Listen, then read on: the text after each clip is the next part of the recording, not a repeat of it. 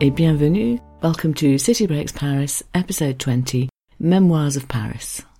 I'm going to take six authors, ranging from the 17th century right up to our own century, who lived in Paris, loved living in Paris, and wrote about it very memorably. I hope you'll enjoy their very esoteric takes on the city that they all loved.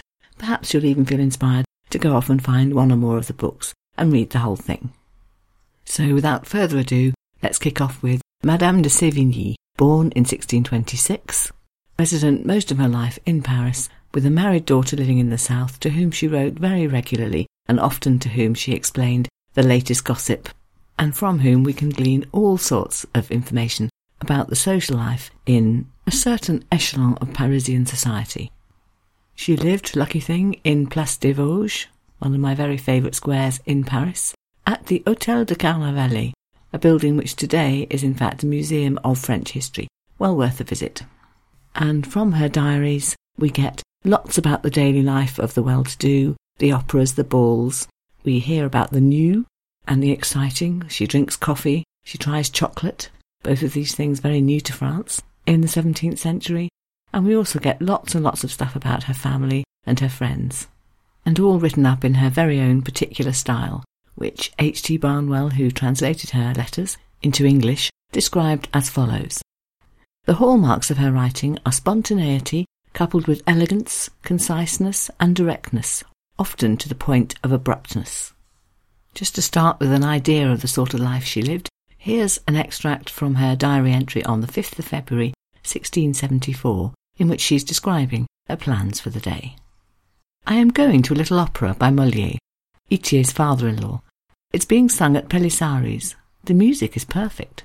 Monsieur le Prince, Monsieur le Duc, and the Duchess will be there.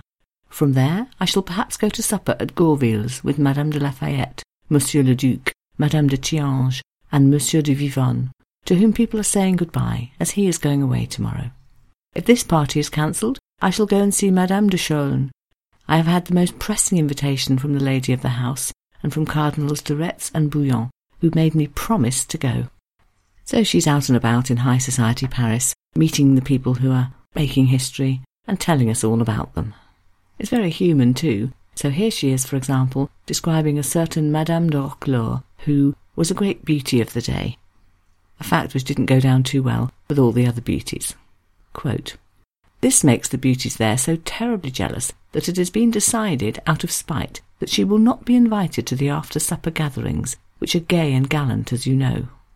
And just a few lines after that, here she is on a quarrel between two guests at an event she went to, the Prince d'Harcourt and someone called La Fayard. They're bickering about how much money somebody else possesses. Quote, the prince remarked that the Chevalier de Grammont had his pockets full of money a few days ago, and called to witness La Fayard, who said it was not so, and that he had not a bean. I tell you he had. I say he had not. Keep quiet, Lafayette. I shall do nothing of the sort. Thereupon the prince threw a plate at his head, the other threw a knife. Both of them missed. Someone came between them and made them embrace. In the evening they spoke to each other at the Louvre as if nothing had happened. You get an insight into her own personality, on the topic of money in fact, from a letter that she wrote very early in 1669 to tell a friend that her daughter was going to get married. And this is how she sums up what sort of a catch the girl has made. Quote, he is not the best looking boy, but one of the most honourable men in the kingdom. He is Monsieur de Grignan, whom you have known for a long time. All his wives have died in order to make way for your cousin, and even, by some extraordinary kindness, his father and son, so that, as he is richer than he ever has been, and, by virtue of his rank, property, and personal qualities, a man after our own hearts, we are not haggling with him, as people usually do. But it isn't all trivia. There's plenty of sadness too. As, for example, in June 1693, when she's writing about the last days of her very good friend, Madame de Lafayette. She says elsewhere that illness and sadness are all too frequent visitors in her life. And here she reminds us that it was the fate of many people, even the well off, to die miserably at home, and also how much less was known about anything medical in those days. This is her description of what was wrong with her friend. One of her kidneys was quite withered away and had a stone in it, and the other was purulent, There is never much hope of a cure for that. She has two polypi in her heart, and its point was shriveled up. Was that not enough to give her those fits of depression of which she used to complain? Her bowels were hard and full of wind like a balloon, and she was always complaining of colic. She goes on to explain what caused her death, at least as far as she understood it. It was caused by the largest of those foreign bodies in her heart. It stopped her circulation, and at the same time struck at all her nervous system, so that she was unconscious for four days, during which she lay very ill. So you can see that really all of life is there. And if you want an enjoyable romp through high society in 17th century Paris, I don't think there's anyone better than Madame de Sévigné to accompany you. Going to leap on now to the 20th century and talk about a book which, in fact, I have quoted already A Movable Feast by Ernest Hemingway. All about his life as an impoverished writer in Paris, just starting out. He says right at the end, quote, This is how Paris was in the early days, when we were very poor and very happy. You may recall a couple of quotes from earlier episodes about the day he was writing in the Montparnasse Cafe and the first time he called into Sylvia Beach's Shakespeare and Company bookshop. And the whole thing gives a very particular picture of that time and that place. Here he is, for example, describing the end of the day in the Dome Cafe when he's gone to gather together with lots of the people he knows. There were models who had worked until the light was gone, and there were writers who had finished a day's work, for better or for worse, and there were drinkers and characters, some of whom I knew, and some that were only for decoration. There are lots of moments in the book when he bumps into very famous authors and painters. James Joyce, for example, F. Scott Fitzgerald, Ezra Pound, Gertrude Stein, T.S. Eliot. They're all there. So, just as an example, I'm going to look at the chapter when he met Ford Madox Ford. He starts by describing the cafe. Quote, the Closerie des Lilas was the nearest good cafe when we lived in the flat over the sawmill at 113 Rue Notre Dame des Champs and it was one of the best cafes in Paris. It was warm inside in the winter, and in the spring and fall it was very fine outside, with the tables under the shade of the trees, on the side where the statue of Marshal Ney was, and the square, regular tables under the big awnings along the boulevard. He describes quite a few of the regular customers there, elderly men wearing red Légion d'honneur ribbons, a couple of people he thinks might be professors from the Académie Française, a mix of people ordering drinks, coffees, infusions, some talking together, some reading papers and periodicals, which the cafe made available. But on this particular evening, he met his friend Ford Madox Ford. Quote, I was sitting at a table outside of the Lilas, watching the light change on the trees and the buildings, and the passage of the great slow horses of the outer boulevard. The door of the cafe opened behind me, and to my right, a man came out and walked to my table. Oh, here you are, he said. It was Ford Madox Ford, as he called himself then, and he was breathing heavily and holding himself as upright as an ambulatory, well-clothed, up-ended hogshead. May I sit with you? he asked, sitting down, and his eyes, which were a washed-out blue under colourless lids and eyebrows, looked out at the boulevard. They have a rather strange conversation about what's a gentleman and what's a cad and what's a bounder. Ford seems to know these things, and he's explaining them to Hemingway. A gentleman, Ford explained, will always cut a cad. I took a quick drink of brandy. Would he cut a bounder? I asked. It would be impossible for a gentleman to know a bounder. Then you can only cut someone you've known on terms of equality, I pursued. Naturally. It's decreed, for example, that Ezra Pound isn't a gentleman, or as Ford puts it, of course not, he's an American. Well, okay, wonders Hemingway. What about Henry James? Hmm, very nearly. This goes on for a while. Brandies are drunk, other authors are described and categorized, and then the evening comes to an end.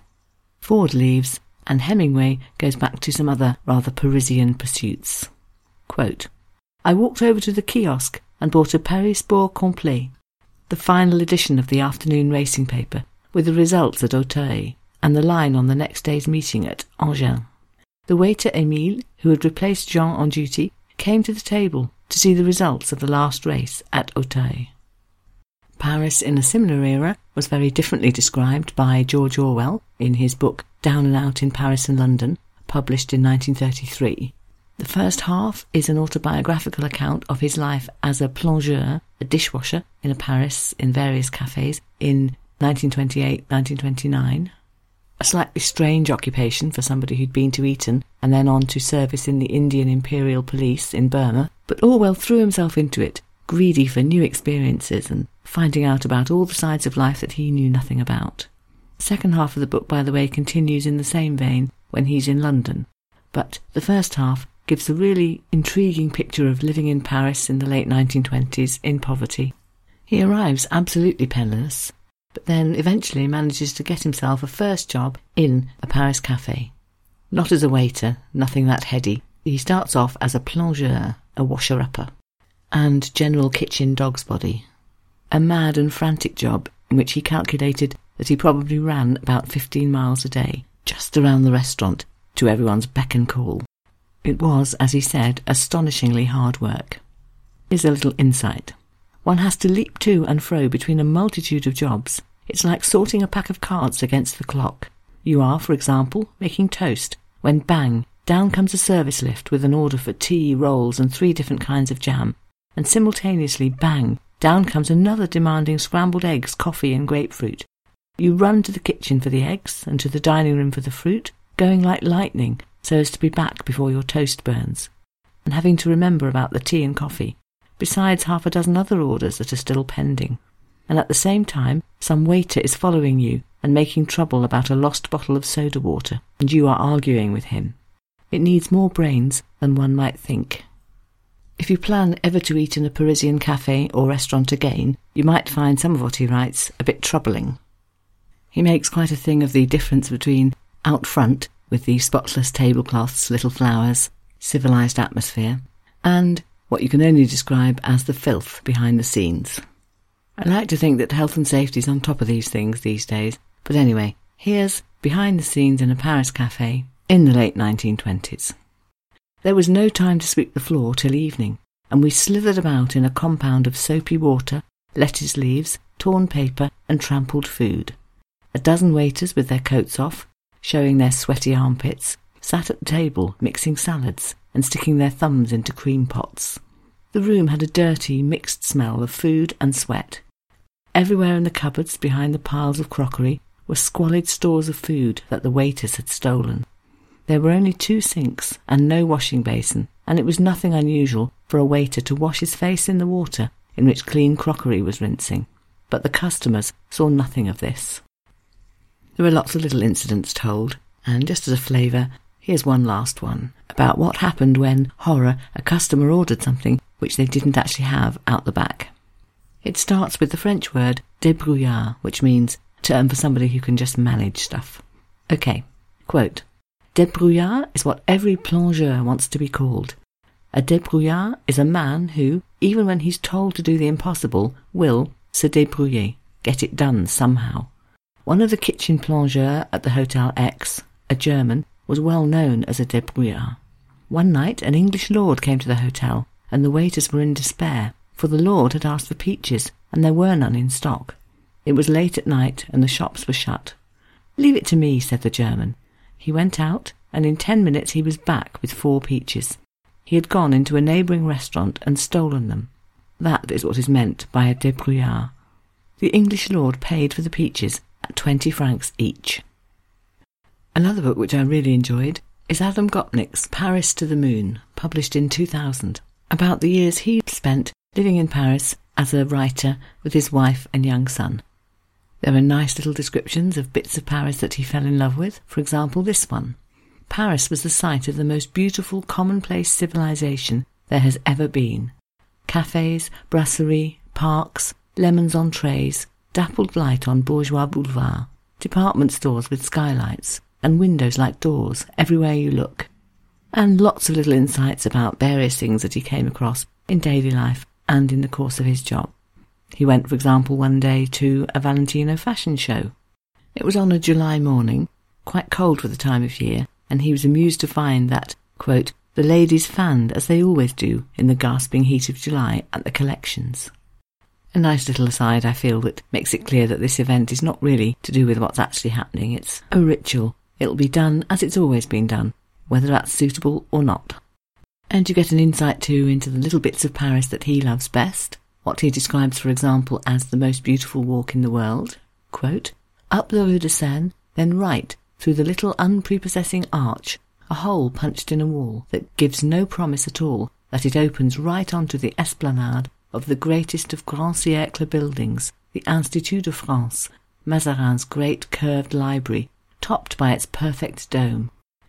I'm sure he did that walk lots of times, but he writes quite memorably about the time he did it in 1998, just after France had won the World Cup. Quote, a man wrapped in a tricolour was relieving himself against the front wall of the Institut de France, discreetly, with maximum esprit de corps, but still relieving himself.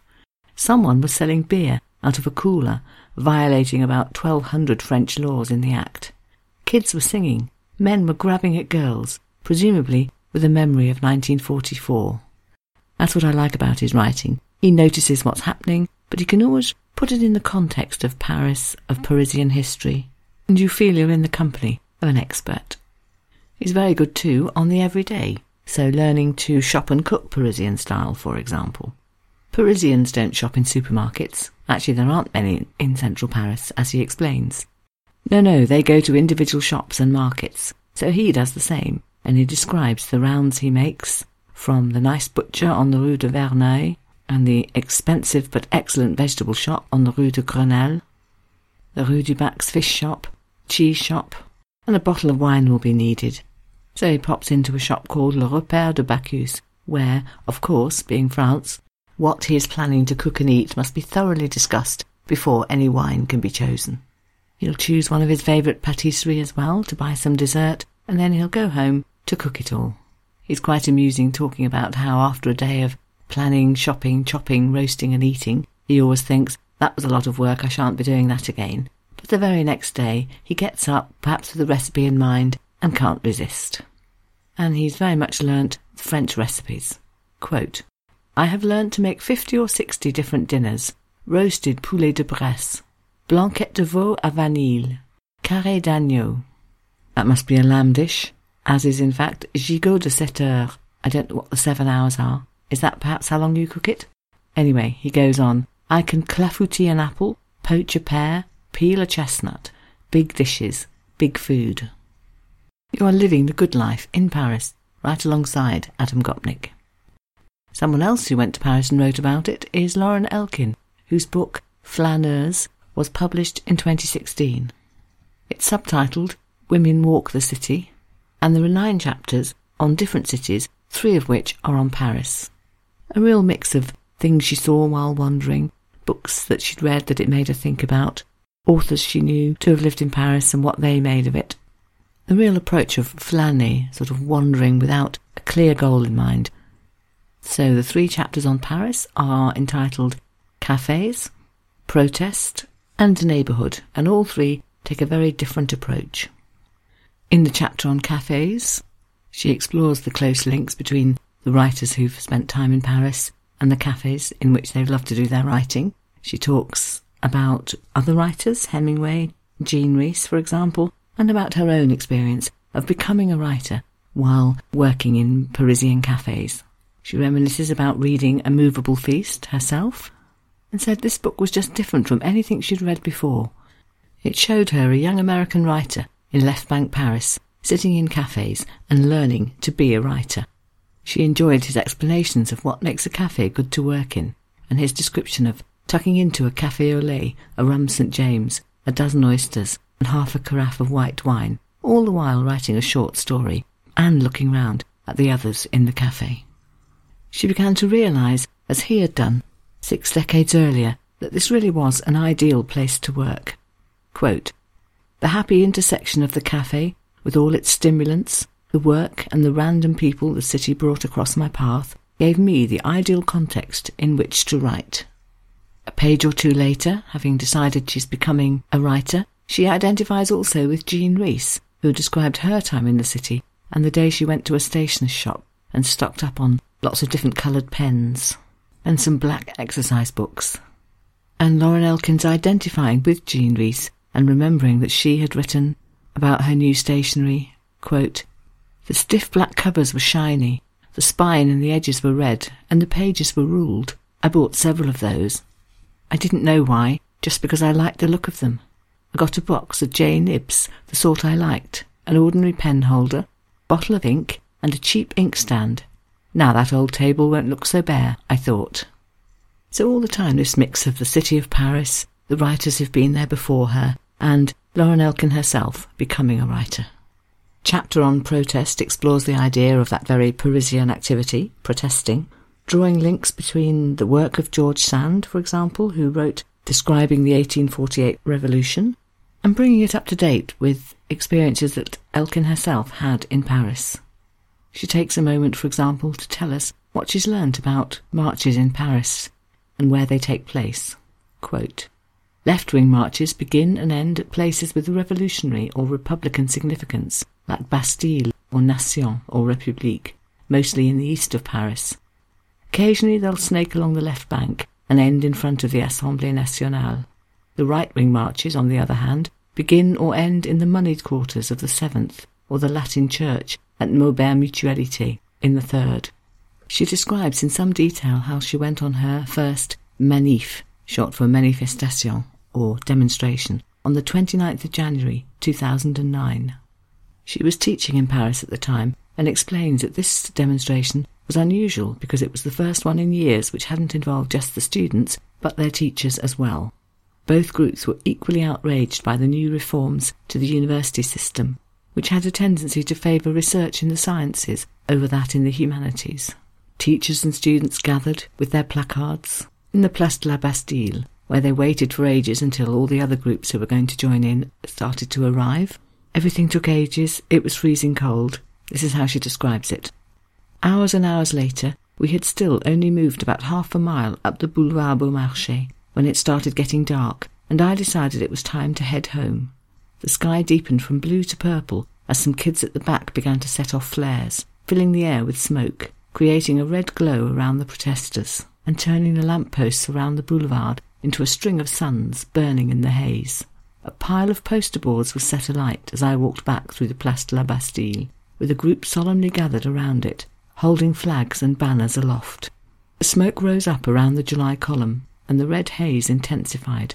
I took a photograph, and it was as if the nineteenth century had appeared, like a ghost, on the film. So again, this mix of literature and history and current experience all makes for a very interesting read, and a book in which you'll get many takes on Paris that I don't think you'd get anywhere else. And finally, then, to my last choice for this episode, a book published in 2009 by the American chef and author David Lebovitz and called The Sweet Life in Paris. Lots of little short chapters on many aspects of living in Paris, which he did while he was researching and writing cookery books. A good number of recipes too, about 50 I think. Very French things if you want to make tarte tatin or macaroons or île flottante, or even, go all Proustian, why don't you, some madeleine, then the recipe for all those things are in the book as too is a lot of text about all kinds of aspects of living in the city at the beginning of the 21st century. To give uh, some sample chapter headings, which will give a taste of what's in there, dining like a Parisian, Grève grief, so another one about living in the city where there are constantly strikes and demonstrations.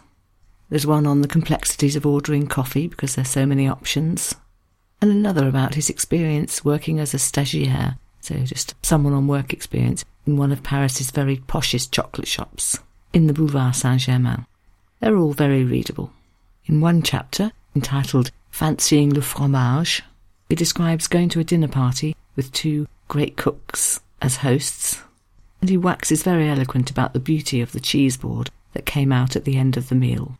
Quote, on it was a sublime, oozing ripe camembert de Normandie, wafting its sweet barnyard fragrance in my direction. Next to it was a squat, ash-rubbed cushion of chèvre, its snow-white creaminess peeking through the grey smudges blanketing the surface. I couldn't wait to lop off a slab of the nutty Comté, a top cheese in my book, made from cows who've spent their days leisurely grazing their way across mountains in the Jura. And to complete the picture of perfection, there was a wedge of cave-ripened Roquefort, mottled throughout with its much revered fuzzy green mould. All was simply arranged on a cheese board, as they should be, No fruit or leaves or anything superfluous, just cheeses presented in their exquisite perfection. So, first of all, then, a homage to the perfect cheese board, followed by a rather mood flattening description of what happened on this particular evening when an American guest, just on a brief visit to Paris, who hadn't realised how things were done, decided that it would be better if the cheese were cut up, grabbed a knife, and, quote, with a few deft strokes of the knife, he pounced on the cheeses and started hacking away, cutting them all into little cubes, as if they were going to be served with frilled toothpicks at a gallery opening, alongside jugs of mountain chablis. In a matter of moments, he'd managed to decimate what had taken several generations of cheesemakers to perfect. We all sat in stunned silence, horrified by the desecration. Our cheese course was ruined. And then finally, a second extract on a completely different note from a chapter towards the beginning of the book entitled The Most Important Words to Know in Paris. So he describes being on a shopping trip in Paris for anything really gloves or shoelaces or a battery, maybe just a baguette. You go into the shop, you can't see what you want, so you ask the salesperson, assuming, as you might do if you're, I think in this case, an American or perhaps a Brit, that that person is there to help you and that you are the all important customer. Quote, in lieu of a response, you are met with a réception glaciale, a frozen reception. And on your way out, you wonder, why are Parisians so nasty?